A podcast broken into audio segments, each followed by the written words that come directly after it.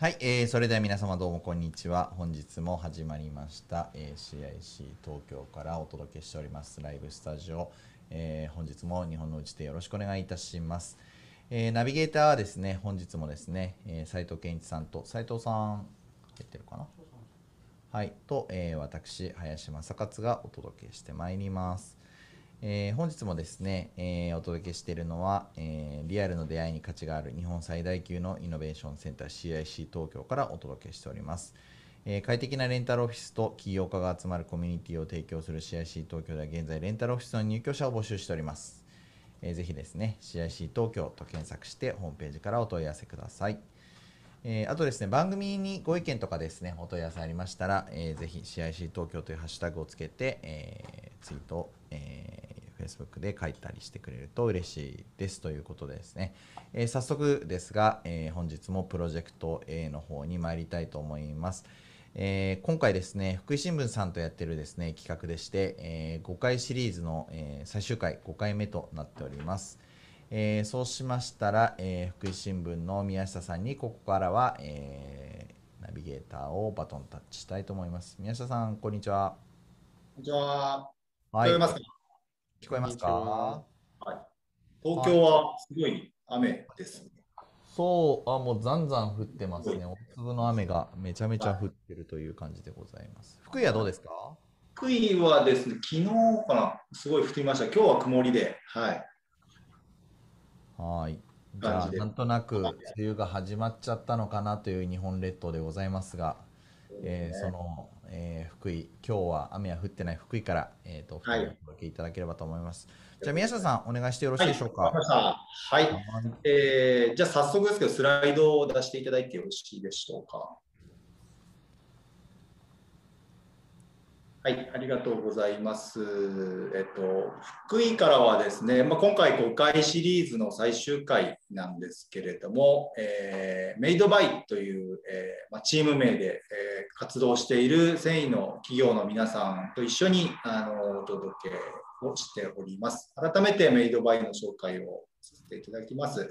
あの昨年度からあの、まあ、コロナ禍であの、まあ、特にマスクとか防護服とかそういったものの需要が高まってで生産地である福井でそういったものを、まあ、あの外部と連携せずにあのしづらいということもあって福井で1から10まで作ってくださいというようなオーダーがあの結構繊維の企業さんに寄せられまして、まあ、その中で普段あの交流のなかった例えばあの生地を作るお会社と縫製をするお会社っていうのはその間にいろいろ介在する省流がありましてあの同じ福井の中でもあの交流がなかったあ同じ産業でありながらなかった人たちがあ連携をこうする中でこれって、まあ、今はマスクだけど、まあ、いろんなものづくりとか新しいアパレルブランドの立ち上げとかあるいはそういったことをあの考えてらっしゃる方に何かこうえー開いてですねあのそういったものづくりのネットワークを開いて自分たちも新しいイノベーションができるんじゃないかっていうようなことをですねまず何かやってみようということで立ち上がった繊維企業同士のプロジェクトになっております。でえーとまあ、今日あのご一緒させていただいている村上さんのような、えー、と記事のあの産地元売り商社地域内の商社の方とか、えー、と皆さんのお洋服のあの襟元についているオリネームの、えートップシェア企業さんですとか、えっと、いろんなスポーツアパレルとかあのサッカーのユニフォームなんかに使われている、えーラベルマークとか反射材の企業さん。そして、えーまあ、あのお洋服をあの普段あ作ってらっしゃる縫製の企業さん。そして地元のデザイナーとかあの福井は結構あのインターネット通販も盛んでですねそういったところの EC コンサルの方。そして私はあの福井新聞という地元の新聞社なんですけどそういったあのいろんなメンバーが集まってなんかできないかというのを考えております。で、えー、となんかできないかって考えている内容といたしましては、えー今言ったようなあのいろんなあの製造繊維の製造現場の本来の製造背景をですねあのしっかり学んでいただきながら例えば福井に滞在をして自分の作りたいものづくりをこちらに投げていただけると、まあ、サンプル制作とそしてあの EC のあのアドバイスというか立ち上げの支援までを、まあ、一貫支援できるような、えーまあ、ディまあ、今風に言うと D2C ツアーっていうんですかね、まあ、そういったものですとか、えっと、あるいはその地元の事業者同士でこういろいろ話し合っているうちにあの私自分のとこの意図と、まあ、お宅の織り機でこんな記事ができるんじゃないかみたいなこういう反応が起きているので、まあ、そういったものを実験的に開発をやってみて商品化をしてみるということ。でそういったものを自分たち自身のあの EC を立ち上げて、えー、試験的に販売していこう。というようなことを、まあ、まずやってみることに掲げてあの活動をスタートしました。で、えーと、今日はですねその5社いらっしゃる中で、えー、あの植物由来の再生繊維を手がけてらっしゃる、えーと、メリン繊維の代表の村上さんに、えー、お話をまず伺っていけたらと思います。ではあのこちらの村上さんの方からあのメリンさんの、えーと、と会社の紹介と自己紹介を続けてしていただきたいと思います。はい、はい、よろしいでしょうか。はい。じゃあ、あの村上さんお願いします。はいえー、メイリン繊維株式会社の村上と申します。よろしくお願いします。よろしくお願いします。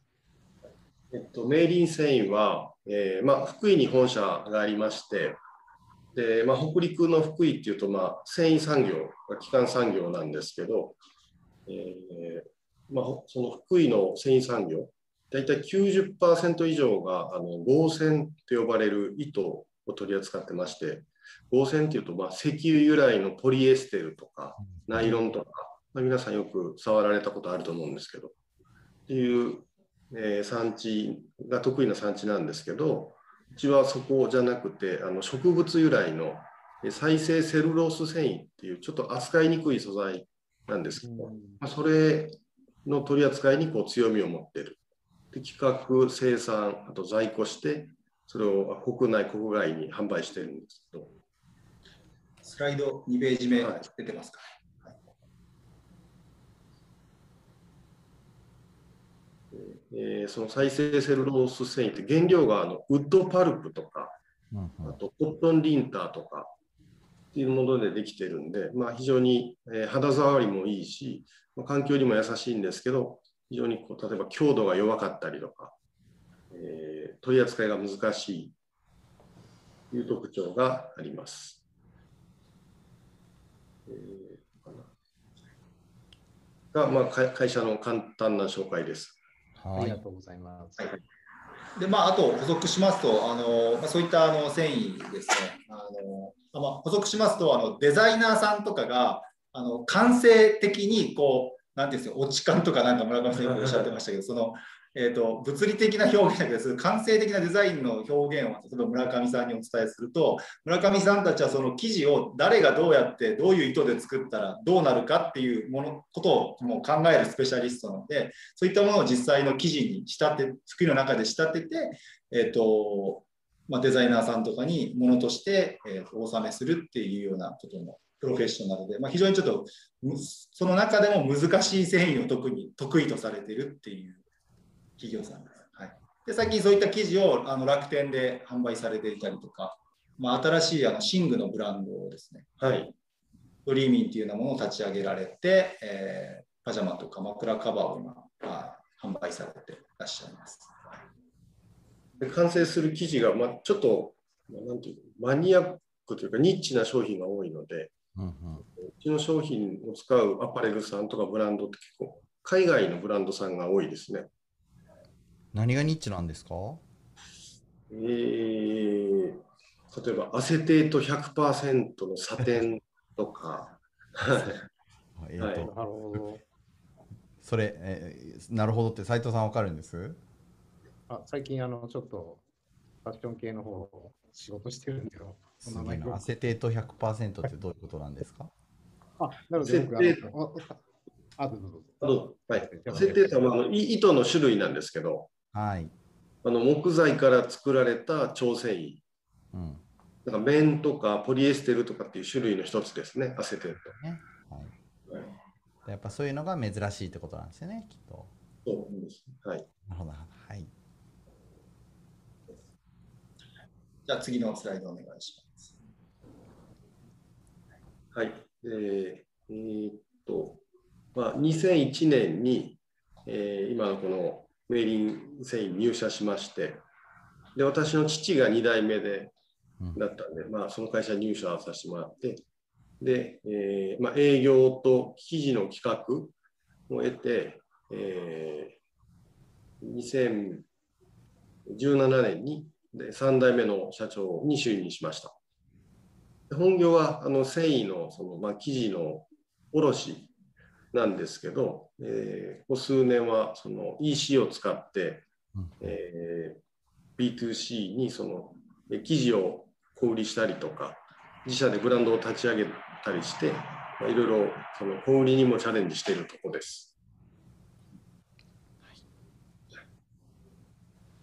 あ以上が、はい、はい、個人の紹介ですね。はい、リンさんと村上さんのご紹介をしていただきました。はい。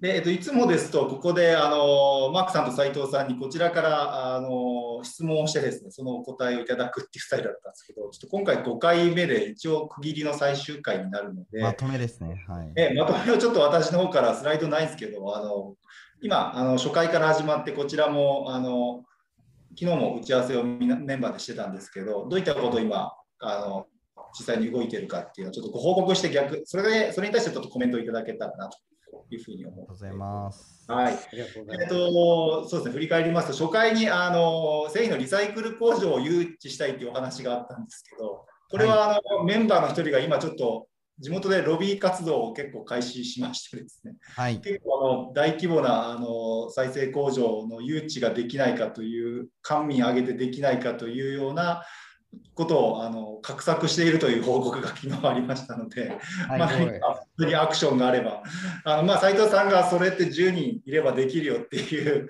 あのコメントなんかもいただいたんで、そういうことが励みになって今動かしてはいます。はい、はいはい、そういう動きがあります。それからあのツアーですね。ツアーはあのこの間自分たち自身で、えー、と一度やってみて、また続編をあのやろうかなと思けど、まあ、これちょっとお聞きしたいんですけど、まあ、ターゲットとか目的を、まあ、ある程度服作りに特化するっていう人がいいのか、まあ、あるいは一般的なこうえーと、ツーリズムと合わせたようなその産地ツアーみたいな形にした方がいいのかとかちょっと迷ってはいるんですけど、まあ、ちょっと目的とか内容を絞って、まあ、あしっかり告知をしてこれもまた近いうちに、え、実施、まあ、誰がどうやってあのオペレーションしていくのかっていう、まあ、そういう持続性も含めてですねあの回していけたらなと思ってますのでこれはできましたらぜひまたあの東京の皆さんもご参加いただけると嬉しいなとありがとうございます。はい、でそれからプロダクトアイデアも前回お聞きしましたけど、まあ、あのいろいろあるんですけど、まあ、まずは考えるよりとりあえず手を動かして作ってみる側の人たちが多いので、まあ、あのミニマムなアイテムを、まあ、自分たちの今の技術を掛け合わせてとにかく何か作ってみるということが、あのまあ、相互のいろんな営業あのツールとしても使えるかなっていう話になってますので、これもちょっと、まあ、最近流行りのインスタント EC なんかを使ってやっていこうかなっていうような話をしました。はい。そんなところが今、あのここ1.5ヶ月ぐらいの動きでございます。ちょっとまとめにはなってないんですけど。報告ございます。いえいえ先生に報告するみたいになっちゃいました。はい、あの先日京都府さんとお話をしてた時にですねえっと、えー、京丹後で今シルクをその素材としてあの原料として作られてますけれども、えっと、今ここのパートナーを探してますみたいな話で相談を頂戴しましてあそれはね、福井のね、メイドバイという集団がいますという お話をしておきました。なので、えっと、なんかみんなでブランド立ち上げるみたいなお話をされてた時に、えっと、京都の、あの、要は、えー、シルクと、えー、福井の技術の組み合わせで何か商品をリリースしていくっていうのも話題作りとしては、あの、経福連携みたいなところで面白いのかなと思いますので、ぜひ宮下さん、そんなところをご検討いただければと思います。はい、ありがとうございます。はい、自分なりの動きの私も報告 斉藤さんはありますか？さっきのツアーとか斉藤さんからアドバイスいただいた方がいいのかな？あそうですね。あの。ちょっと僕も最近少しファッションのところに携わるようになってきたので、やるとやっぱりあのフィリに行ってみたいっていう人は業界の中でもかなりまだいいっていけてないとか、結構多いと思うんですよね。なので、あの仕事と取引先としては付き合ってるけれども、実際は見てないみたいな人も、まあ、結構いると思うので、なんかまずはあの絞った形というか、あの一般の方よりはやっぱり近い方をまずご招待しての方がなんかいいのかなというふうにはすごく思いましたし、個人的にもやっぱり、なんか福井はやっぱりすごく素材と加工のところを、すごくそこのイノベーションをたくさん作っている地域というふうに理解はしているので、そういった意味で行きたい人がたくさんいると思うので、なんかそういったところです。僕も含めて行けるといいななんて思ったので、はい。一般よりは行きたい人と思っております。はい。ありがとうございます。はい。はい、えーあっという間に時間が来ちゃいましたが、はい。えー本日も、えーありがとうございました。じゃあ、ははいさんじゃあ5回ありがとうございました。えー、メイドバイのますますのご発展を記念しております。はい。はい、じゃあプロジェクト A ありがとうございました。ありがとうございます。はいありがとうございました。誰かそちらのスタジオに行けるように頑張ります。はい、お待ちしておりはい。よろます。しくお願いします。では、はい勉強になりました。はい。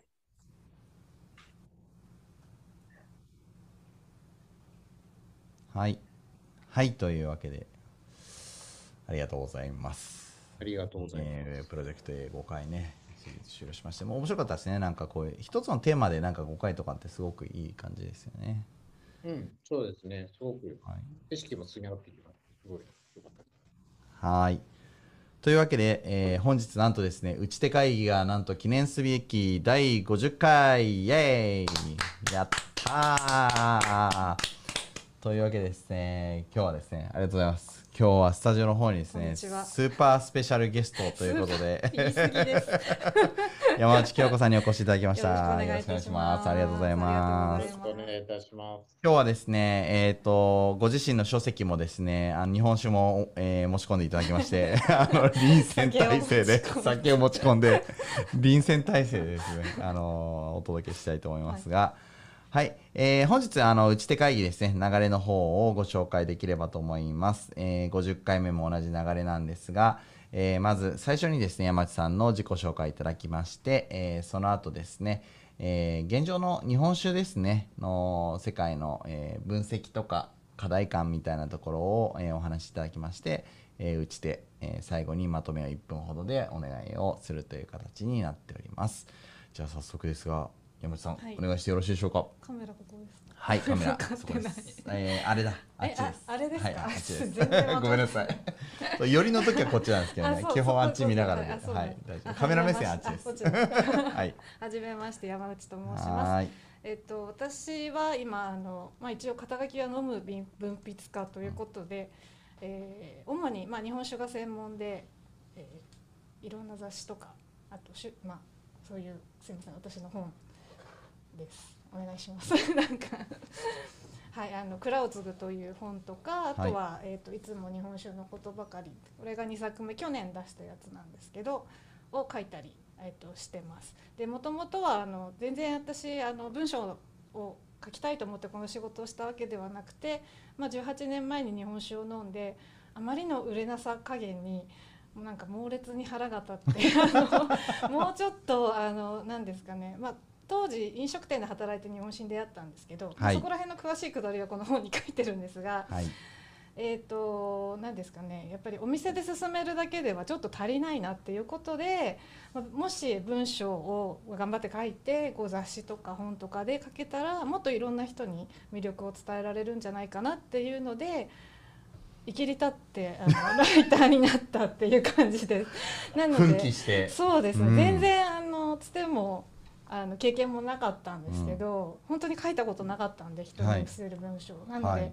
最初は苦労したんだと思うんですけどなんかよく覚えてないんですけど 気がついたらあの今ですとねあの団中さんとか、うん。まあ、散歩の達人とか、まあはい。そういうちょっと有名なところでもなんか書かせていただけるようになって、なんか力技でここまで来たなっていうそうんうん。うん。うん。の日本酒を思う思う愛だけで来たなっていう感じです。はいはい大事ですね、という感じです。よろしくお願いします。はい、お願いします。という自己紹介を頂戴いたしましたが、はいじゃあ早速、はい。えー業界の分析とかを移,、ま移る前になんとはい。本日日本酒をお持ちいただいておりますので、はい。やりながらいっちゃいますか？いいんですか？もういっちゃい大ますか？丈夫ですか？その方が調子が出るのかな的なやつですかね？斉藤さんすいません。大丈夫です。あちょっのと一生懸命ラベルを見落としています。あのですか。千金です。千金千金です。あのんかはい同い年の酒蔵が作ってる。ああ、これこれ一つじゃあちょっとお願いしてあ向こうに持ってってもらいましょう。あそっちがいいか,、はい。いいかな。それがはい。すいません。ありがとうございます。なんとグラスまでお持ちいただきまして。さっきちょうどあの恵比寿ありがとうございまのす。恵比寿にある君島屋さんっていう酒屋さんで君島屋さん。はい買ってまいりました。はい。アトレの中にもありますね。あそうですそうです。あとで中でまさにさっき買ってきました。来る前に。あそこのね 立ち飲みスペースが最高なんです。つまみとね。そうなんです。今ちょっとねそれができなくなっちゃって、あできないんだそう今なんですよ。あのあーダメなんや。やっぱり酒類提供があってちょっとだ有識自体が今あるので、はい。じゃあちょっとすいません。アンディさんじゃあ。申し訳ないです。して。もよろしいでしょうか？はい。じゃあ、えー、CIC ライブの、えーはい。スタッフさんにお願いしてそちらにもうすぐ届きますので首を長くしてお待ちください。先金のじゃあちょっと軽く紹介していただいた方がいいですかね、えっ、と、そうですね。なん何か何をどう短くって感じですよね。大丈夫です大丈夫ですか？はいまああのもともとその今この蔵元というか、まああの次を継ぐえっ、と蔵元臼井和樹さんっていう人がえっ、と元ソムリエなんですけど、まあその経験を生かしてあのそのまあ経験と表現力って私は言ってるんですけど。はいを生かした日本酒っていうところであの、はい他にはないお酒を作ってる蔵です、はい特にやっぱりそのワインの経験がすごくある方なので、はいまあ、そのワインっていうとやっぱ酸っていうのが大事だと思うんですけど、はい。その酸っていうのに注目してそれをまあ日本酒の世界で表現してる方で、はい。まあ、今はもう酸のある日本酒っていうともう普通になってきましたけども、知ってる方の中では、はいはい。まあ、その先駆け的な存在ではないかなというふうに思います。はい。私は最近あのレモンサワーの後にこれを飲むのが好き。最高ですね。ちょっとね今ジメジメしてるんでこういうちょっとカラッとした酸はいいかなと。思いいいですね。じゃあ早速ですが。ウィスいただきます。いただきます。乾杯。いただきます。すいません。あーどうでしょ最高ですうマキさんちょっと感想をお願いします。やっぱりこう私あのワインも好きなんですね、はいあの醸造酒全般好きで、はい特にワインと日本酒が好きなんですけれども、そのご飯とその、一緒に行けるっていうところはいすごい大事かなと思ってて、はいその日本酒って日本酒飲んで終わっちゃうみたいな、なんかその個性豊かな、はい。えー反面そのうん共存するのが実は難しいのかなとか思っていたんですけど、はい。これだったらね、なんかパスタとか。そうですね、うん。結構あのまあこういうちょっと白ワインにうん。近いっていうとちょっとあのねあの端的な表現であんまり良くないなと思うんですけど、ただその確かに洋食にも合うんですけど、うん。この間あの私珍味とかこう、ちょっと和食系のものにも合わせてみたんですけど、うんうんあ全然大丈夫でしたね。なんかとにかくあのスルスル飲めるお酒で、うんあの美味しい一本だなと思います。いいですね。はい、ととにかく今の季節ぴったりです。そうですね。これから梅雨でジメジメしてくるんで。確かに。すっきり行きたい時はこれがいいですよね。これから夏に向けてとかすごく、あの他のお酒とさっき言ったように私はレモンサワーですけど、あのビールでも、うん。あのこの後ワイン行ってもいいと思います。し、うんうんうんうん。あのなんかいろんなお酒の中にあっても全然こう違和感ない。なるほどね。あの非常に何ですかね、うん。今を象徴したお酒じゃないかなって。今っぽい酒でですよすね。ねあの今本当現代っていうか、うん。やっぱちょっと前の日本酒ってなかなかそうはならなかったっていうか、まあ、うんうん。うんちゃんぽんって悪酔いするでしょっていうのも イメージもあったと思うんですけど、はい。でもやっぱりなかなか日本酒飲んだ後にじゃあとワイン飲もうかとか、まあ、無理に飲もうと思えば飲めますけどそうですね。なんかその馴染み感のある日本酒っていうのはあんまり昔なかったっていうかと思うので。うんそうですよね。なんかこう酒豪が飲んでるイメージあったじゃないですかお酒って。そうですね。私ももう酒豪が多いんですよ日本酒の世界のうんうん。愛好家の人とか、うん。私最初に出会ったの22ぐらいだったんですけど、うんうん。飲んだのが。酒豪にならなければと思ってれ頑張りましたもん。そう。だからなんかそのイメージがそのうん。そこに引っ張られちゃって逆にそれがは排他的っつったらあれだけど、はい。はいうん。ちょっと日本酒ってさ大変なんでしょ？みたいな印象になっちゃってたかなと思って。これ飲んでいただいて、普通にお酒好きがなんかこう受け入れやすいというかうん。斉藤さんどうです？別に日本酒なんかあの、ね。うん。なんかスープ抜けてるから、すごい軽い、すごい飲んでますね。すごい軽いお酒。そうなんですよね恒例のパターンやね。なんか斉藤さんがグイグイもしくはもぐもぐいっちゃうやつだよね。美味しいやつですね。あでもよかったでもなんか、ま、以前はなんかビールと比べてアルコール度数がとか、なんかそういう、なんか、そういう話になっちゃいがちですけど、はい今すごくね、日本酒軽くなってるから、そうですね。だかすごいらもう本当飲みやすいにですよね。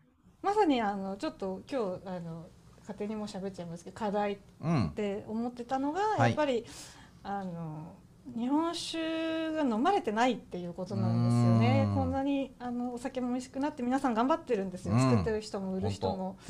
で特にこのコロナ禍で、えー、と巣ごもりでうん。家飲みのそのなんで需要がすごく高まって、うん。あの本当ならば日本酒も伸びていいはずなんですけど、うん。そこがすごくくすぶってるっていうところで、えーもう改めてあ日本人ってお家で日本酒飲まないんだなみんなっていう。うん。そうですね。あのあとはまあそれは前からありましたけどそのうん。自分の好きな銘柄をどこで買っていいかわからないとかど。まあその人たちの生活圏内に、はい。まあ、その美味しいお酒を手に入れるはい手段っていうかその場所がないっていうところ、まあ、うん流通のねじれといいますか、うん。問題もあるのでそこのこのコロナ禍で一気にお家で日本酒のでな飲まれてないんだなっていうのが分かってしまった分かってしまった。バレてしまったっていうかん。バレてしまったわけですあねのみんななんとくなく分かってはいるんですよ、うあの業界の人も。うすうす分かってるけどみたいな。絶対分かってるんですよ。なのでやっぱり飲食店が今酒場が休業しても本当東京とかねお酒出せないってなったら、うん。やはり酒屋さんも大変ですし、あのまあ酒蔵も、うん。あの大変なところは大変うん。なので、そこがよ今後のなんか課題といいますか、うん。やっぱり日本酒はもう今外で飲むものっていうふうにうんはっきり言ってなってると思うんですよ。なのでなんかそこに対してもうちょっとうん日常性をどこまで広げられるかっていうのは考えていかなきゃいけないなっていうか、うんあの思います。でもこうどうや日常性をねどこまで広げていくかっていうと、何個かやることがありそうですね。そうですね、まあうーん、まあ、一つはやっぱりその売り場の問題といいますか、あのなかなかやっぱり皆さんの一番身近なスーパーコンビニで、あのまあ自分の好きな酒というか、まあ欲しい酒が手に入らないっていうのはもう多分長年の課題なんですけど。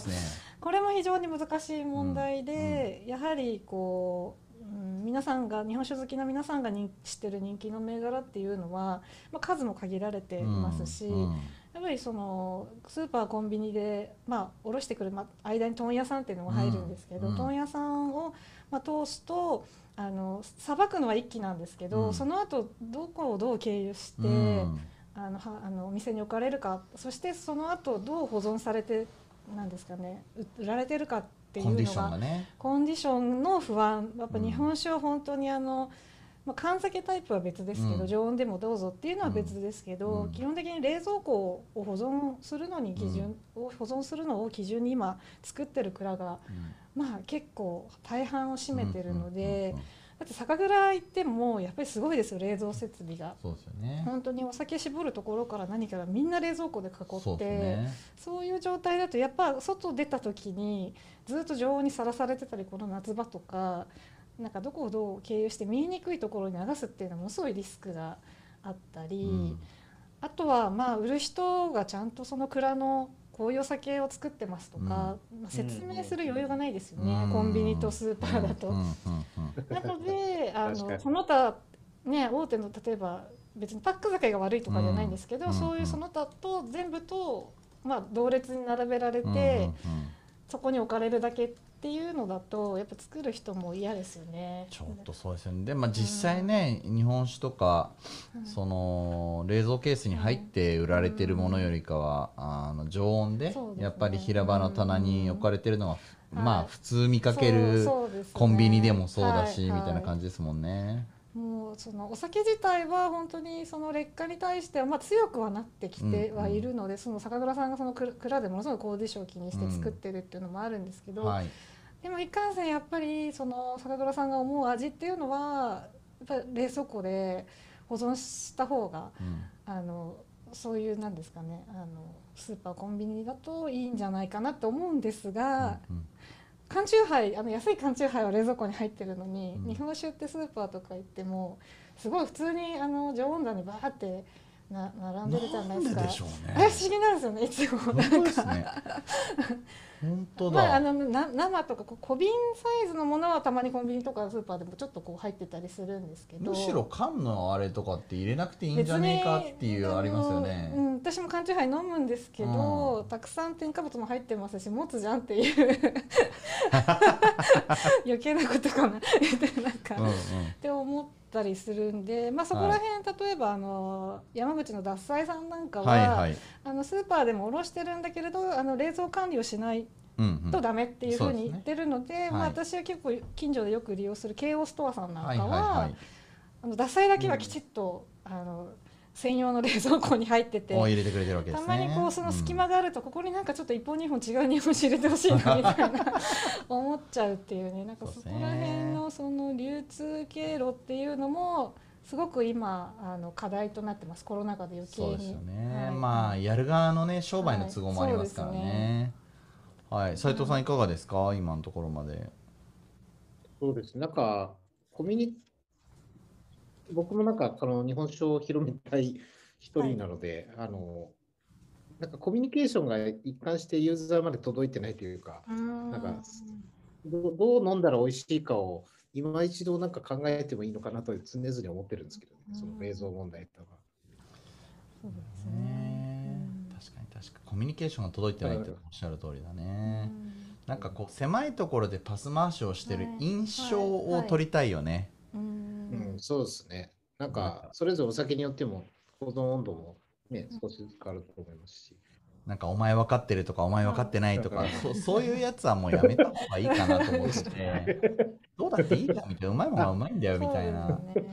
そうですね結構まあ文文化関係やってると知ってて当たり前だろうが、うん。昔の時代は通用しましたけどね。とっても若い方嫌がいやとっても嫌偉そうな人本当にお前分かってないのみたいなあ。分かってないっすよ。だから聞いてんすよ。なんか文句あんのみたいな。まあそういう本当にそうですね。ね。まあ徐々にでも軟化はしてきてる気がするんですけど、そうですよね。私うんそうですね。そうですね。もう本当出会って18年ぐらい前とかってまあ若かったっていうのもあるんですけど、いっつも怒られてましたねなんか。うん、もうねなな別に怒んなくていいじゃんっていう。すごい怒られました。よく怒られてた。俺も本当怒られて「お前全然わかんないんだわかんないっすよ」みたいな。はいはいはい。当たり前あんたの方が知ってるのは当たり前だろみたいな。当たり前だよね。だってじゃあおっさん SEO わかんのかやって言い返したくなるから、だからそこら辺がやっぱり正座しろって。たただ私はちょっとそのまだなんですかねそういうなんか前衛時代っていうかその戦後あのこのいつも日本酒のことばかりではあの歴史のについても触れてるのでその日本酒の苦しい時代のことも書いてるんですけど、まあ、そういうその戦後のあの売れない時代とか苦しい時代を乗り越えて気づいた人たちが今ちょうどちょっとこうろこう 60, 60代とかだから会長クラスぐらいになってるので、まあ、その世界がまだまだ日本酒は強い強いですよのね。で、まあ、そういうのは私もものすごい敬意は持ってますしリスペクトはあるんだけある。もちろん、どもちろん。でもなんかそのどっかね、うん。もう一つ風穴を開けたいなっていうかそうだ。からミレニアルの子たちとかが割とその柔軟な酒造り柔軟なコミュニケーションをやり始めてそこが日本酒の世界を救ってる部分はすごくあるなと思ってうん。まあ嫌だなみたいな感じのあれがなくねそういうのでなくなってきていやいいんですよ。その重鎮が偉いのは当たり前なんでうん。そんな言わなくたって別にあんた偉いんだからいいじゃんって思うところうんうんうんまあそういうのがその若手によって緩和されてきたかなっていうのは。そうですね、で若手売れてるしね実際ね。うん。あのやっぱマーケットにうん寄り添ってる。うん。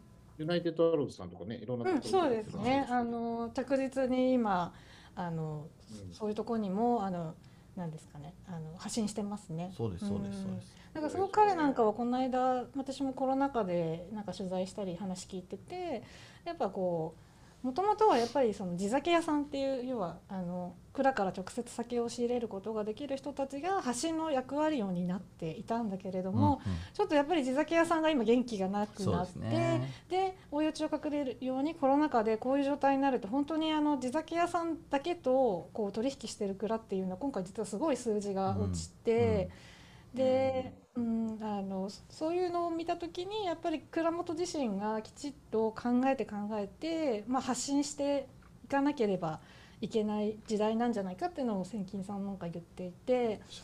まあそういうだからあのまあ私も本当に発信する側なのでそういうのを聞くと、まあ、ちょっと私も頑張んなきゃなって思うんですけど、まあななんですかね伝え方をこれから変えていかないといろいろあと流通もそうですしで地酒屋さんの今やっぱり存在意義っていうのはものすごく問われて、まあ、前々からそういう話は業界ではあったんですけどやっぱりこうもちろんさっきあの今日行った君島屋さんとか、すごく素晴らしい酒屋さんいっぱいあるんですけど、うん。中にはまだまだこうなんです。昔からの流れで売ってやってるみたいな。ある。あるんですよ本当に。だからそういうそういう酒あの酒屋さんはちょっと厳しいんじゃないかなっていう。そうよね。なんかうん。いや単純に俺さ不益流行の考え方で言うと、うん。その流行の部分ができてないというか時代にマッチしてないうん。気がするんですよ。そうん。のその売り方で嬉しい人たちもいたんだと思うんだけど、うん。今時ラーメン屋さんとかもさ頑固親父のラーメン屋みたいなやつってもう流行んないじゃないですか。だから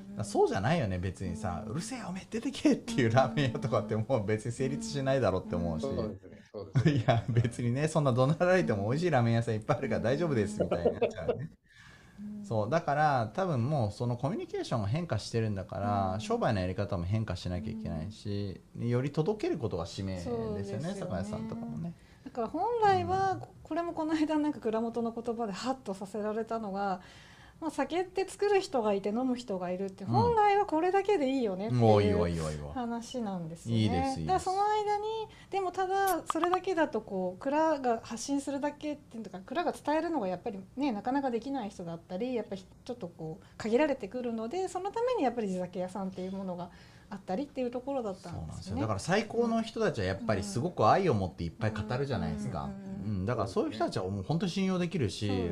ねわあそうなんですね。だからこんなに美味しいんだっていう会話はすごく楽しいから、うんだからそういうところはお店としてもすごい応援したくなるし、最高だよね。だからこう場としてよく言うのが、やっぱり酒屋さんが場としてすごく楽しい場所、うん。また行きたいなとか感じがいいなって、うん。これはあの酒場とかもそうだと思うんですけど、はいやはりなかなかその日本酒の扱ってる酒屋さんとか、うんうん。まあ専門店な日本酒のその酒場はちょっとそういうところがだんだんなくなりつつありますけど、はい。ちょっと敷居が高いのでやっぱり入りやすいとか、うん。ちょっと当たり前すぎることですけど、うん。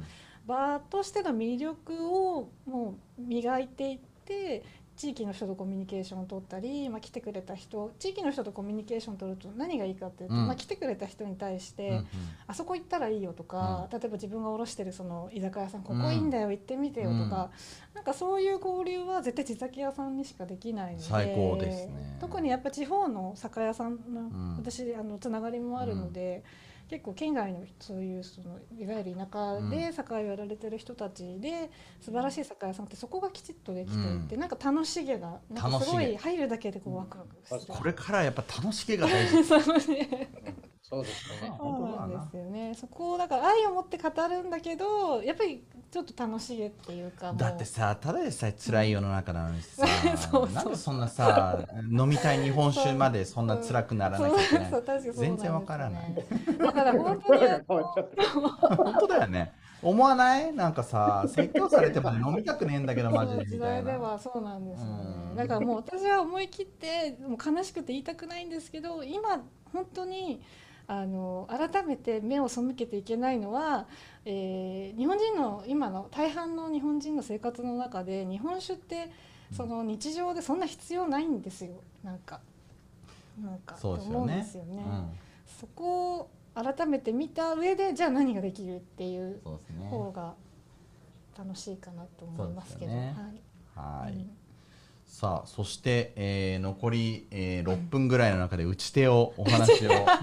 なんかちょっと酒がうまいみたいな、うん、もう俺ないですからね。まあその先のね楽しげっていうのもあるんですけど、うんうんうんうん。えっと飲み手から見た目線で、まあその酒に対して思うのはそのえっと全体的な軽量化って必要だなと思っていて、軽量化。面白いですね。それはそのなんで軽くするえっとまずはその容器ですよね。このコロはナ禍でやはりちょっとまあもちろん私一升瓶大好きなんで、うん。部屋にゴロゴロしてるんですけど、あ それはそれで。ただなんかあの飲食店さんだとまあ一升瓶の方がまあそのなんですかね、まあ、石込み割高なのでね。あのいいと思うんですけど、うん。やっぱ家庭用だと今回のコロナ禍でやっぱ四合瓶が少ないところの蔵っていうのは、うん。あの非常に大変だったっていう話とあとは詰め替えて売ってるとか、うんそんな話いっぱい聞いたので、うん。やっぱり私も普段一升瓶好きですけど、うん。コロナ禍で自粛でお買い物をこう限定するときに、まあ、近くによく行く酒屋があるんですけど一升瓶ってやっぱ買って帰れないですよね重すぎて。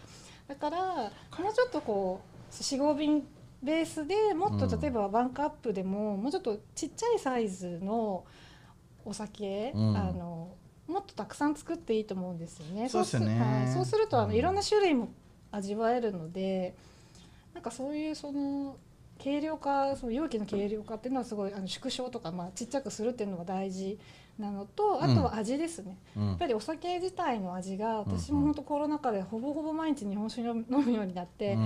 やっぱりアルコール度数1516って結構うん。きますよね、うん。なんかこう、体調の悪い日とかう、んうん、重いなって重たいなって思う時もあるので、この本当にアルコール度数をもうちょっと低くして、うん。なおかつ美味しい。でこの千金さんなんかもあの本当に最近はそのなんアルコール度数もちょっと低めのものにもチャレンジしてたり、あとはその味わい、えー、と日本酒の中に入ってるアミノ酸っていうちょっとうまみ成分があるんですけど、うんうんそれをちょっと減らす方向の作り方とかを、あの私の知ってる倉本さんは結構始めていて、うん。日本酒自体もちょっとライト志向になってきてはいるんですけど、うんうん。